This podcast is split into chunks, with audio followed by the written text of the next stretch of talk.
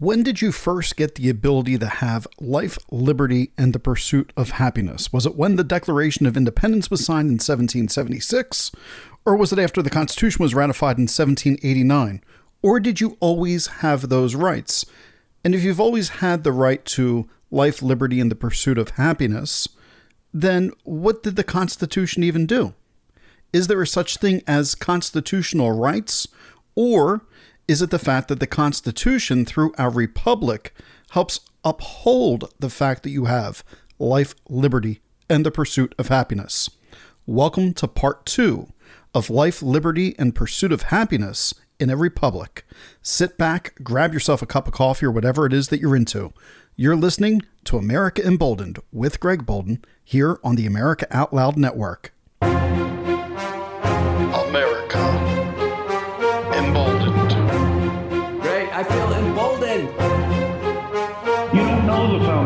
You don't know what they did. You don't know what they sacrificed.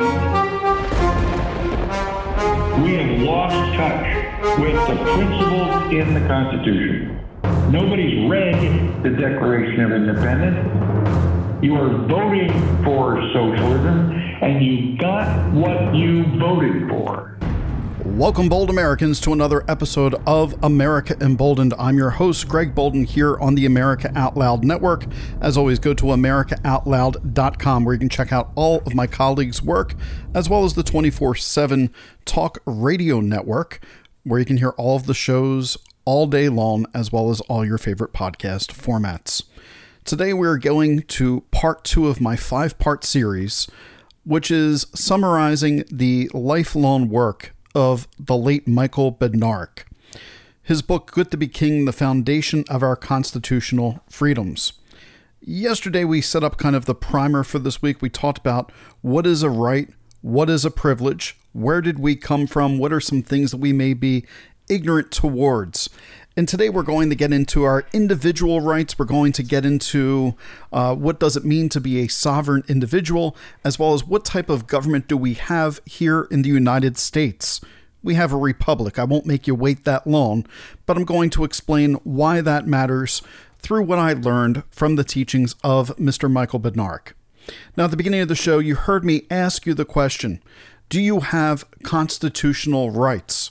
Uh, Mr. Badnarik would like to say to me in our conversation that we had, well, Greg, I don't like the phrase constitutional rights because the Constitution gives you no rights. And then he asked me, what does the government function for? What is their purpose?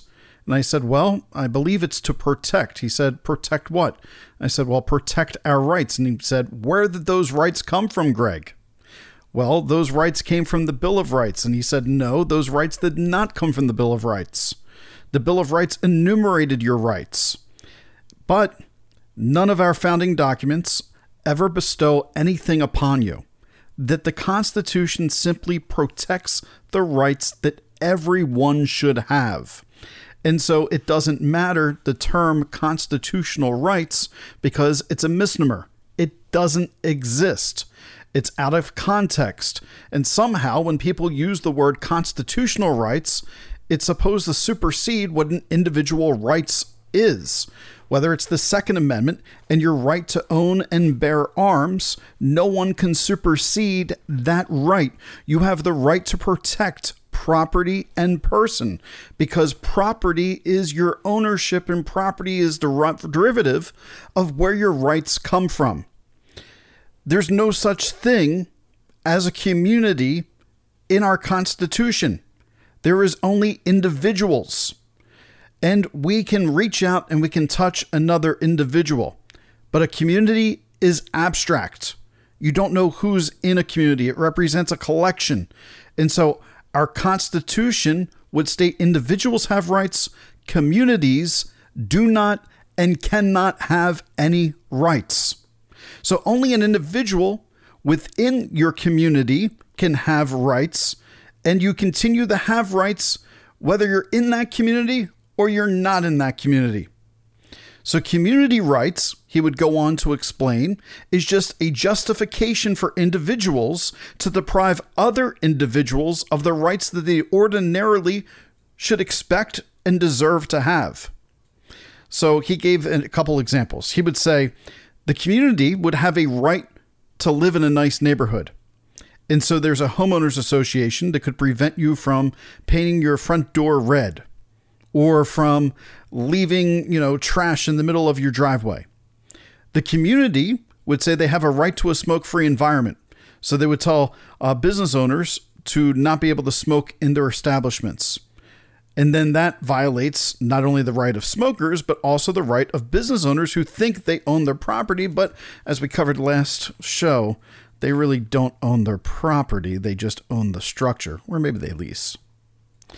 Another thing that we might hear people say, and I think that as as we start to paint this picture in part two here, I want you to think about what side's Republican, what side's Democrat out of these phrases, what side applies for both parties, and what is more of a libertarian principle. Uh, where do you see these type of arguments? Now, I hear a lot of Democrats say, "Well, it's for the greatest good." You hear Joe Biden; that's kind of his uh, his big thing. Well, we got to come together as a community. No, Joe Biden, we don't need to come together as a community. We are individuals first. Sure, you need a community of people that get along, maybe that have some semblance of order, but if those people are respecting one another's property and individuality and their God given rights, then we shouldn't have a problem because your rights end where somebody else's begin. And so, community rights is a philosophical basis for communism. That's where it derives. And Michael Badnarik would like to take that to the extreme. He said, you know, here's a, a community that has 20 people in it. However, uh, it's getting really cold outside and there's not a lot of food left. And there's only enough food for 19 of those 20 individuals. So I think we could all agree that for the greatest good of the community, one of the members needs to be eliminated to prevent the other 19 members from going hungry. And so he asked the question Do you believe that the majority can vote to put one of its members to death simply because they deem that it is for the greater good? If you believe that the community should be able to do that, then you don't believe in a constitutional republic. You don't believe in what the founding fathers and the framers of our Constitution put together. Because it's impossible to protect individual rights if you also claim that community rights are more important than them or should nullify them. If you believe that moms demand action should have the ability to say, oh, no, no, no, you can't own that type of firearm, you silly individual, because we really care about our schools and we're concerned that owning that type of weapon, you know, that's that's what scares us with the schools. So they use their community right in order to try to take away your individual. So liberty, if we go to Black's law, it's defined as the power of free action. And it also says that we all have the unlimited right to contract. There's a Supreme Court case that states this, and I'm going to allow Michael Badnarik to read it to you. A Supreme Court case called Hale versus Henkel. The Supreme Court said that the individual may stand upon his constitutional rights as a citizen. He is entitled to carry on his own business in his own way. His power to contract is unlimited. This is good news and bad mm-hmm. news. That means that you can set up, a, you can sign a contract to do anything you want. That's good news. The bad news is that's exactly what the government has used to basically put us in the situation that we are in. You have signed contracts with the government that you are not aware that you have signed. One of the contracts that many people are unaware that they really didn't sign, their parents signed it for them, is when you got a social security number. You don't need to have a social security number. I've spoken with other Americans here. I think it was Robert Scott Bell I was speaking with after uh, speaking with Michael Badnarik and on my show. He shared his children did not have social security numbers. And Michael Badnarik would have supported that. You do not need to enter that part of the contract with the government. All that states is that should something happen, there's a social system, a social welfare system, which is socialism that you're buying into by not paying attention to it, uh, that they will provide for your children, which is how the government can take control of your children. You signed them up for that at birth, and a lot of people have no idea, and the child didn't consent to that. And so we have permits now that we are understand, and that's where we get consent. Uh, we let people have a leave or a license, um, and we expressly assent or agree to doing an act. We permit it. That could be going to a park and having a baseball game there at a public park that you need a permit for. We also have a license. Now, a license is known as something that's more of a personal privilege to do something particular. The most common license that people will get is a license uh, to drive but you don't need a license in the United States to drive. That could be its own episode in and of itself. Uh, you would just simply need the original title of that vehicle, not the certificate of title, and then you don't need a license. Most police officers don't know this. This goes back to the, the concept of Are you aware that Samuel Huntington was the first president? Well, are you aware that you don't need a license to drive if you have the true title to your vehicle? And there's court cases that can back that up. And so we know that we can contract. We know that we can make agreements like, hey, I could say, hey, you know what? I'll come over and I'll, I'll clean your house for $200 and sight unseen. And then I get there and I realize that it's a job that might take me two weeks. That's a bad contract that I entered into. So sometimes you got to read the fine print.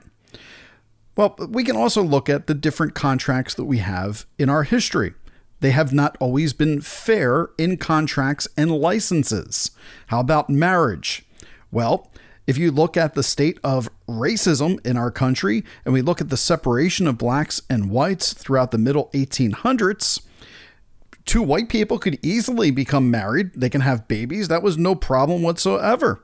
However, if two black people wanted to live together and make babies, they could not do so because they did not have control at that time over property. They did not have the ability to do anything that the owners of them as property did not want them to be able to do. Oh, and heaven forbid, should a white person and a black person back then want to get together and live together and make babies, no way. The government could not allow back then the mixing of races. Uh, here's a question for you who told you that you need permission from your government in order to get married? I brought this up a few years ago when uh, we were talking about gay marriage in the United States. And I said, you can marry whoever you want to marry, right? The reason why we have this issue is because government got involved at some point in time because churches got involved long ago before then and they told you that you need a marriage license. For your marriage to be valid it needs to be granted by some type of public authority. But who gave that public authority the permission to ask you to get permission from them if you start answering those questions, you'll realize that the right to be married does not exist within your church or within your government. So when we get into the areas of contracts and marriage, you could really just say that the Constitution there would already have an equal protection uh, of blacks and whites. And now we know through the 14th Amendment, Section 1, that we should treat blacks and whites the same. So, the question then Michael Badnarik would ask Did we grant blacks more freedom by eliminating the requirement to get permission granted by a public authority? Or did we take away the right of white people by requiring them to get a marriage license too? Well, it's equal protection under the law.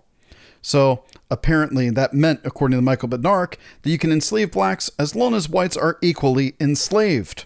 So you can see that even though we have this Constitution, Michael Badnarik would be the first person to say it is far from perfect whatsoever.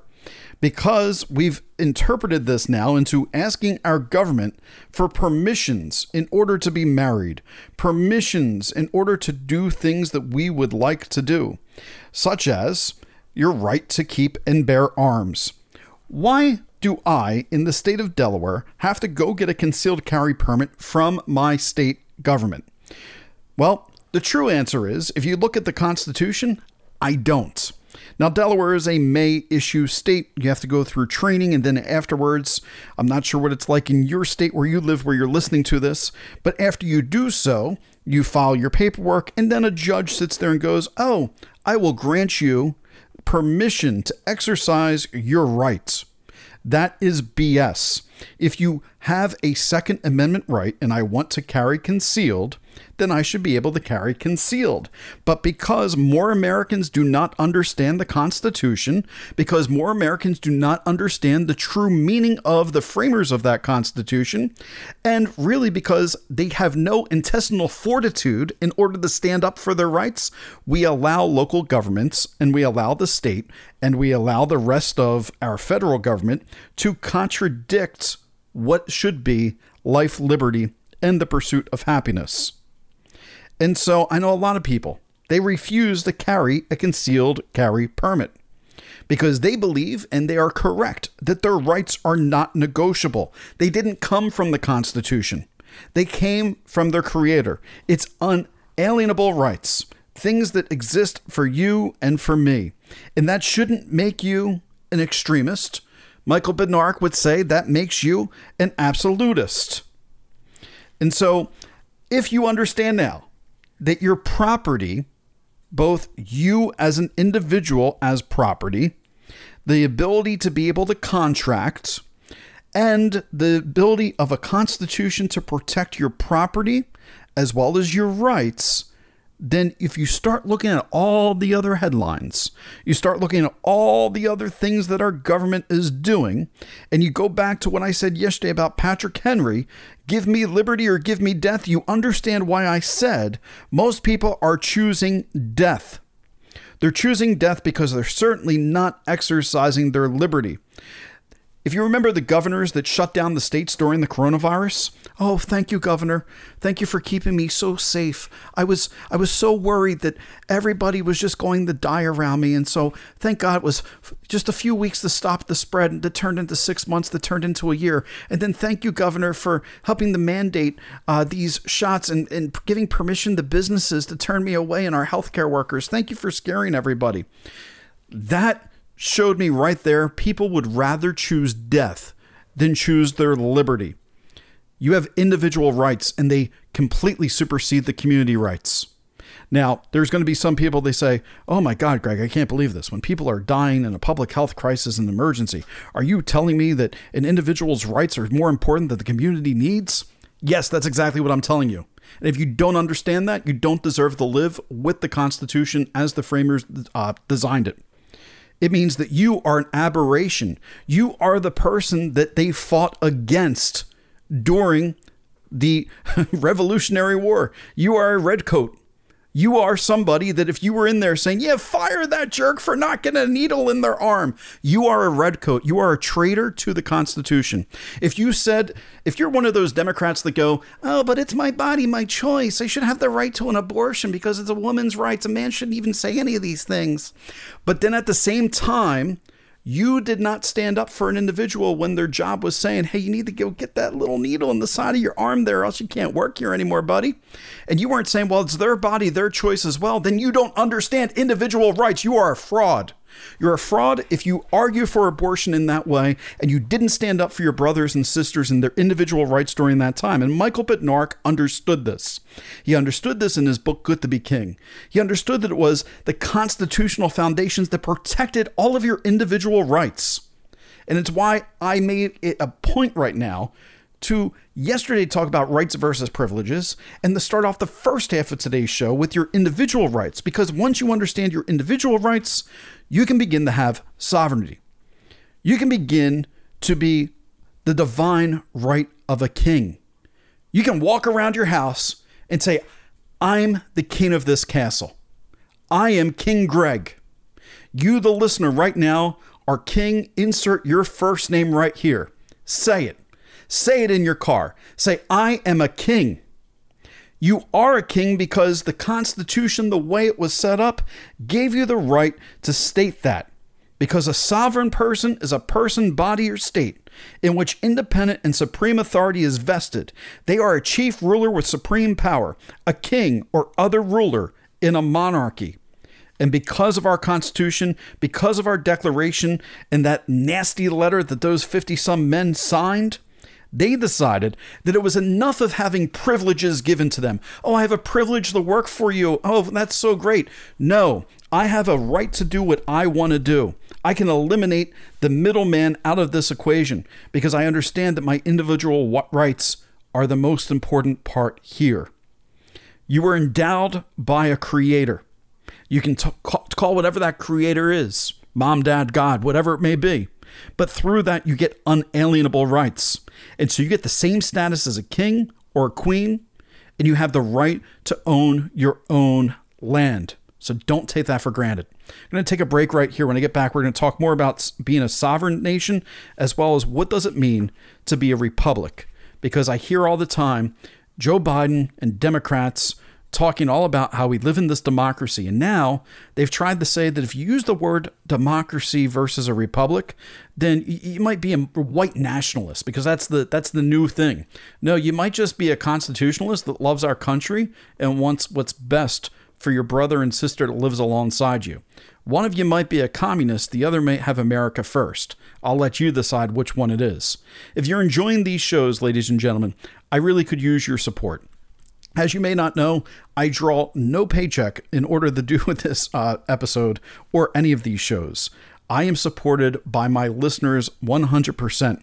And so if you're enjoying the content, you've been listening to my show over the last year, or maybe you're just listening over the last couple shows, you can buy me a cup of coffee. It's as simple as, you know, a $5 one cup of coffee. You can buy me 10 cups of coffee. You can buy me a thousand cups of coffee. I'll take it. That's fine. But it helps support me and my family in what I do to bring you this type of content all the time. So go to buymeacoffee.com backslash bold America. You do that and it will come right up and you can help support it with gratitude. Thanks in advance for doing that. I appreciate you and I appreciate your time. Now, we got to take a quick break from our sponsors that help keep the lights on at the America Out Loud Network.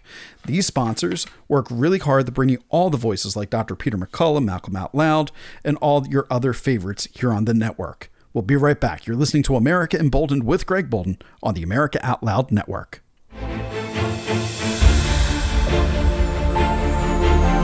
With the rise of independent media, we are now AmericaOutloud.news.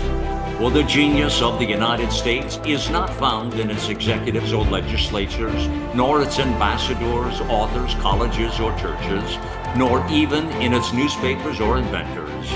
The genius of the United States is we the people.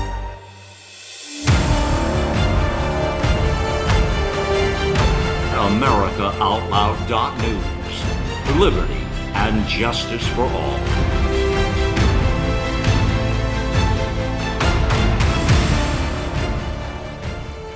Millions of Americans are needlessly suffering from the long haul effects of the toxic spike protein. Dr. Peter McCullough and his team at the Wellness Company designed their spike support formula to counteract harmful spike protein from COVID 19 and vaccines so you can feel your best. Go to OutLoudCare.com today and use code OUTLOUD for 25% off your first order.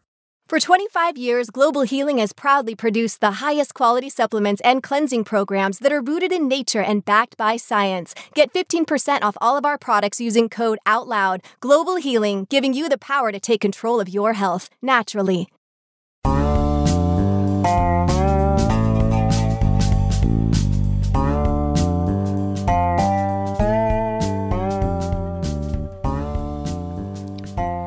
Welcome back, bold Americans. This is part two, second half. We're talking about being a sovereign individual, and then we'll get in a little bit to what type of government do we have.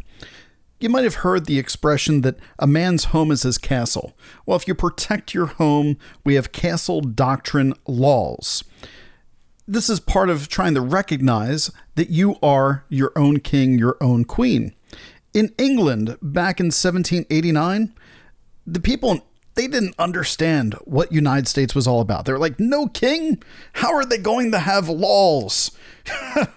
the stupid people? well, yeah, that's exactly what was going to happen. And it needed to have William Pitt with the House of Commons in England explain it to members of Parliament. And so he said, and this is recorded the poorest man may, in his cottage, bid defiance to all the forces of the crown. It may be frail, its roof may shake, the wind may blow through it, the storms may enter, the rain may enter, but the King of England cannot enter. All his forces dare not cross the threshold of the ruined tenement. So we became our own kings. It didn't matter if it was the poorest of people or just the rich and the powerful. Everybody could forbid the King of England from entering into their home, which also means nowadays we can forbid our own government from coming into our own home. We have that protected as well. We have almost 300 million kings and queens here in the United States which also means that we are the only source of all political power. Nope, it is not the president. No, it is not the Congress that we voted for. No, it's not the Senate. It's we, the people. We, the people that ordain and establish that Constitution. We, the people that are supposed to tell them what we want them to do. Supposed to, but as Michael Badnarik would put out, we don't we're not good at telling our government what we want from them. And our government has kind of run away and told us how they want it to work, how they want to make things happen that affects our lives. And so anything that affects our sovereign state, anything that could take away our absolute control over our property, would not be part of a sovereign state and nation under the Constitution. So, if now you're thinking of yourself as a king, as a queen, then you understand the tenets of Michael Badnarik's book, Good to Be King. You understand what he was getting at with the foundation of our constitutional freedoms. But there is so much more left to go now. We have to understand the philosophical nature of why things are the way they are in the United States. So, if we the people are sovereign, do we have the authority to violently overthrow the government if necessary? Now, I know that on my podcast, this is a very salacious thing to be able to say, and it's my free speech that enables me to, to put that out there. And I also know that just by making this statement, it might put me on some type of list somewhere out there. But so my readers know, or my listeners know, that if you're reading through, this is the statement of Michael Badnarik. He says, Allow me to point out that there is no other way to overthrow a government. So the word violent is superfluous. There are no official forms you can fill out that will make the government shrivel up and go away. The founding fathers did not write a request for independence in 1776. It was a declaration, one that had to enforce with seven years of a bloody revolution. So, at what point do we as citizens find that we need to secure our rights. We need to secure that the governments are instituted among us, the men and women of the United States. The clause that was put in only valid purpose of government is to secure your rights. So, what happens when the government stops protecting those rights? Well, that's when we have in there, it says, that when any form of government becomes destructive of these ends, it is the right of the people to alter or abolish it. So the Declaration stated that we have a right to alter or abolish the government. So what do you think that means? Does that mean we just say, well, screw it, there's no longer the United States of America, we're abolishing? Um, or alter, what's that mean? Okay, well, we need to figure out how to limit the powers of our Congress, of our Senate. Well, guess what? It is our right to do so. Now, the government is supposed to serve to us, but don't you understand that to throw off such a government that we have right now, it would be uh, a violent thing, but you have a moral obligation if you believe in the Constitution to do so. Just as you would protect your child, should somebody come after your child, you should also protect yourself from your own government and your neighbors. But individually, first, protect yourself. Thomas Jefferson was quoted What country can preserve its liberties if its rulers are not warned from time to time that this people preserve the spirit of resistance? Let them take arms. The tree of liberty must be refreshed from time to time with the blood of patriots and tyrants. So our framers, they understood that from time to time things were going to get a little dicey in this country, and possibly the government would have to be overthrown because it got out of control. It's 2023. I want to ask you with multiple indictments on a former president, with a party that is ignoring the fact that their own candidate has accusations against them. Are we living in a spot right now where it is right to overthrow the government? I'm going to go a step further and ask if you go to January 6th, was that a reaction to people feeling like the Declaration of Independence was no longer forming for them? And if so, does that not give the right of the people to assemble upon Washington, D.C. at that moment and call for action to slow down the election? Now, I'm not somebody that gets into that entire election interference conversation on my show, but what I'm trying to tell you is if you feel that what those individuals did was unconstitutional, was the most American thing that they likely could have done because they understood that their power as individuals, what this meant. And I understand that this is going to tick off people when I say this. I understand that people are ignorant. Ignorance is bliss. They don't understand their own country that they live in. They don't understand the fact that it's not about the community, it's about the individual. I understand the fact that they don't really know what the First Amendment specifically says, or the Second Amendment, or the Third Amendment, or Fourth, or Fifth, or Sixth, or Seventh, or Eighth. I understand all that. But the fact of the matter is, the ignorance of other people does not mean that my statements are wrong. You're going to have a government that is rapidly, rapidly having more and more control over your life, especially if the central bank digital currency goes in. And the government will violate your rights on a daily basis, and they will tell you, well, you have permission to do this. You have permission to pump your gas today because you have enough carbon credits to do so. Why, thank you, President. But that's not the way it's supposed to work. Your individual rights are supposed to be upheld and protected. So, where's your line in the sand? That's what Michael Badnarik would ask you. At what point do you say it's time to be a dissident? Well, let me allow Michael to explain being sovereign a little bit more in his words. So the king had all of the power and would give out privileges to all of his subjects. Now, a lot of us got in boats, came to North America, and we started, you know, building our houses here. Eventually, we signed the Declaration of Independence. What is the Declaration of Independence? It is a letter to King George. And in so many words, we told King George to put it where the sun doesn't shine. We no longer work for you. We are sovereign and independent. Instead of all this, uh, instead of you getting all this uh, power from God and then giving it out to us willy nilly, we are going to cut out the middleman. We're not going to have a king anymore. God is going to endow us with the rights. We've got the unalienable rights directly from God. We don't need you anymore. And furthermore, when we finished with the Revolutionary War, we got a allodial title. Who owned North America prior to the Revolutionary War? The king. He sent his people in the boats, and he set up a flag, said, I hereby declare this land property of the king. Well, guess what? We took our property and said it belongs to us. We have rights. We have property. First time in human history. So, Michael Badnarik really points out how this all came to be, and I hope that I've laid this out for you now that you understand the difference between rights versus privileges. You understand individual rights, you understand that you yourself are sovereign.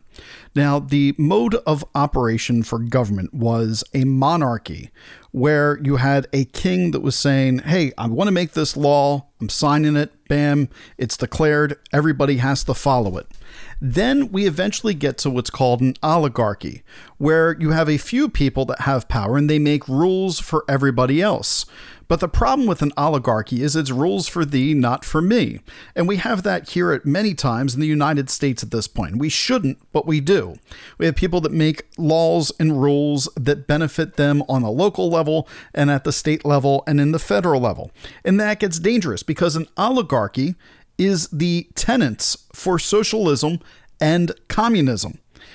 And then after that, you have democracy. And it's important that we point out here the United States is not a democracy. As much as, you know, all these politicians would like to continue to say our democracy is strong, that is not what the framers put into place when they made the Constitution and said that we were going to be sovereign people. So Michael Badnarik is going to explain to you what is a democracy. Now, democracy is majority rule. Isn't that great? How many people want to vote for democracy? Well, in a democracy, what they don't tell you is that the minority loses. You have no rights in a democracy. You only have privileges, which are granted to you by the will of the majority. So if most of us vote, we will let you keep your house. Otherwise, we're going to take it away from you. Let's assume that all of us are landowners and we all have about the same amount of land. And John here has land with water on it. And I, I want some of the water. So I want I go to John and I ask John if he'll sell me his land. John says, No. No, it's been in my family for six generations. It's my grandfathers and great grandfathers do. Just don't want to sell it. And well, okay, we're a democracy, and so I'm going to put it up to a vote. I'm going to vote that we take John's land and divide it up. Everybody gets a little piece of John's land.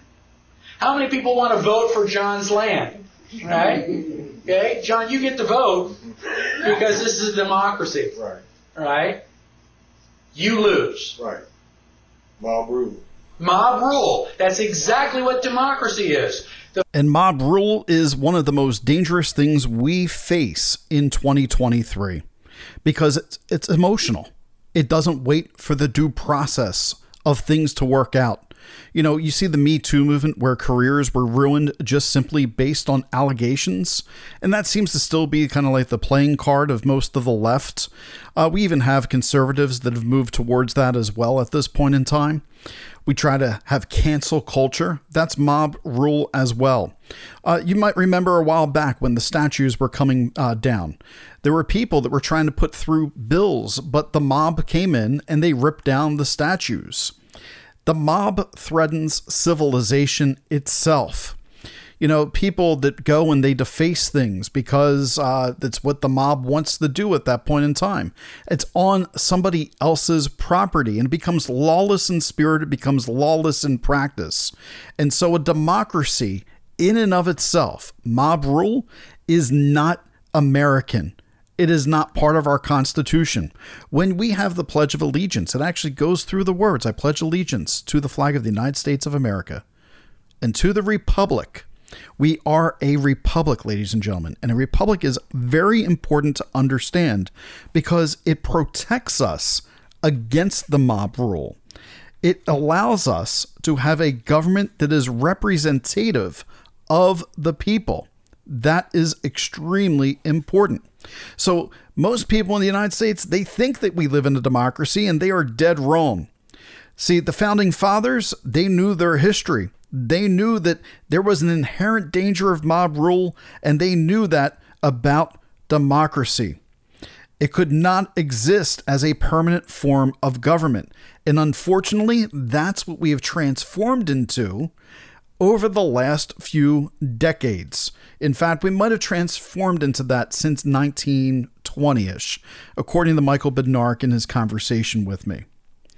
So, if we're not a democracy, if we are a republic, what is the difference between the two? Well, the first thing we should understand is the meaning of the words. So, the first part is understand that the founding fathers loathed the word democracy, they hated it. The word itself would never have been used by them in the way that they wanted to set up things. It was something that they saw would be an inevitable failure if they went with democracy. But people get confused because both a democracy and a republic allow you to elect representatives.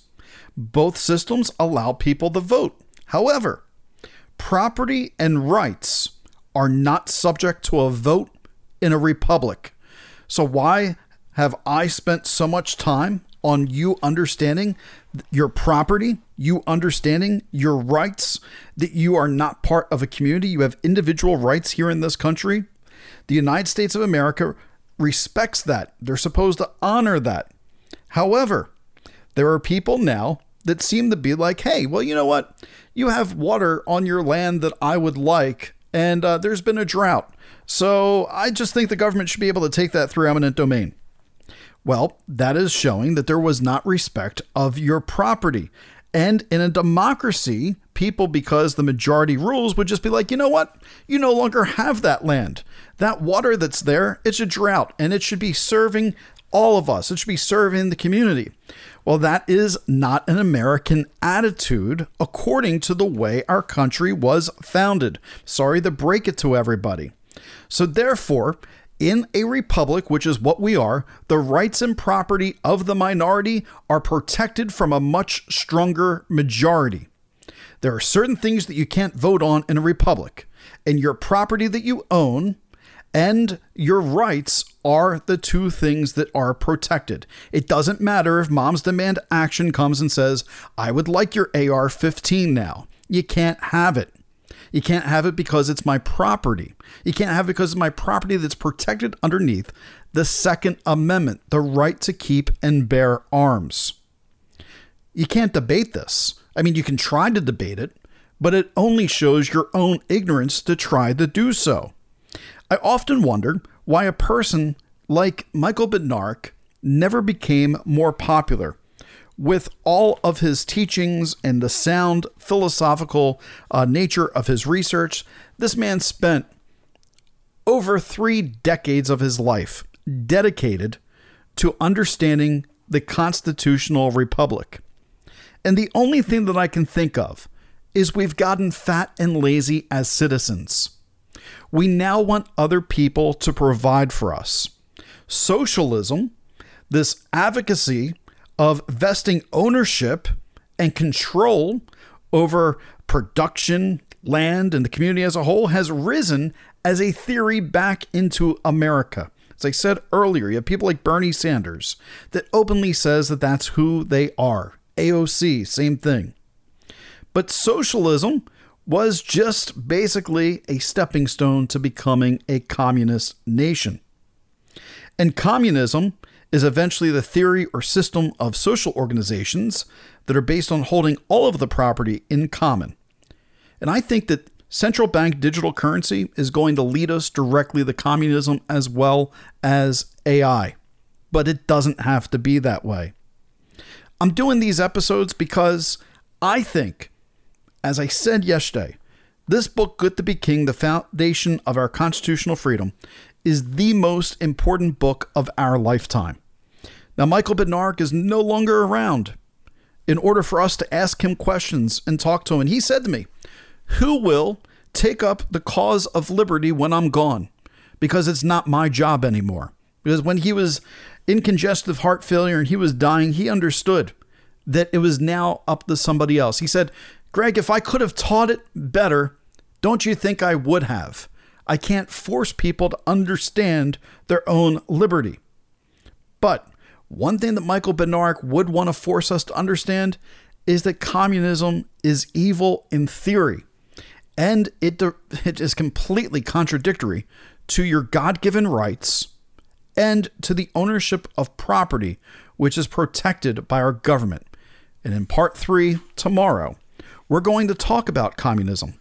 We're going to talk about the Communist uh, Manifesto, and we're also going to talk about the founding documents and their purposes for why they exist. And then in section four, we'll start getting to the articles of the Constitution.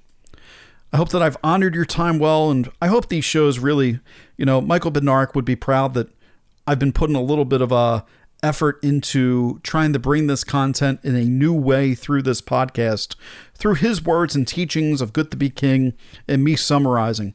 And I, I he did this in an eight-hour class. He would he would do this. I'm doing this over the course of a, a five-part episode that will only be uh, when it's all said and done over a couple hours. But I, I really hope that the spirit and essence it's reaching you and you're understanding your rights a little bit better. Um, go to badnarik.org. B A D N A R I K. That's his website. I don't know who's running it at this point in time, but go over to there. And if you have not purchased his work, Good to Be King, great book. Um, he's got a couple other. Uh, Philosophical Lighthouse was one of his writings, um, and Understanding Your Sovereignty uh, was another one. So go help support Michael Badnarik's estate uh, by making those purchases. I'll be back tomorrow with you with yet another episode, part three of this conversation this week, and uh, look forward to having you tune in once again, everyone. That's it. You've been listening to America Emboldened with Greg Boulden here on the America Out Loud Network. Be bold, America.